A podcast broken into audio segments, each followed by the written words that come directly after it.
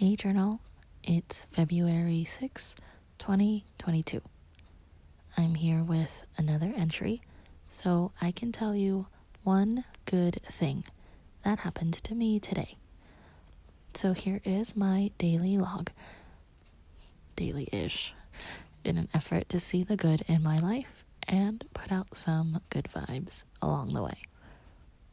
My dog decided to grace me with his presence the afternoon and I have a pretty adorable picture of him on the Tumblr post, corresponding Tumblr post. Talk to you next time.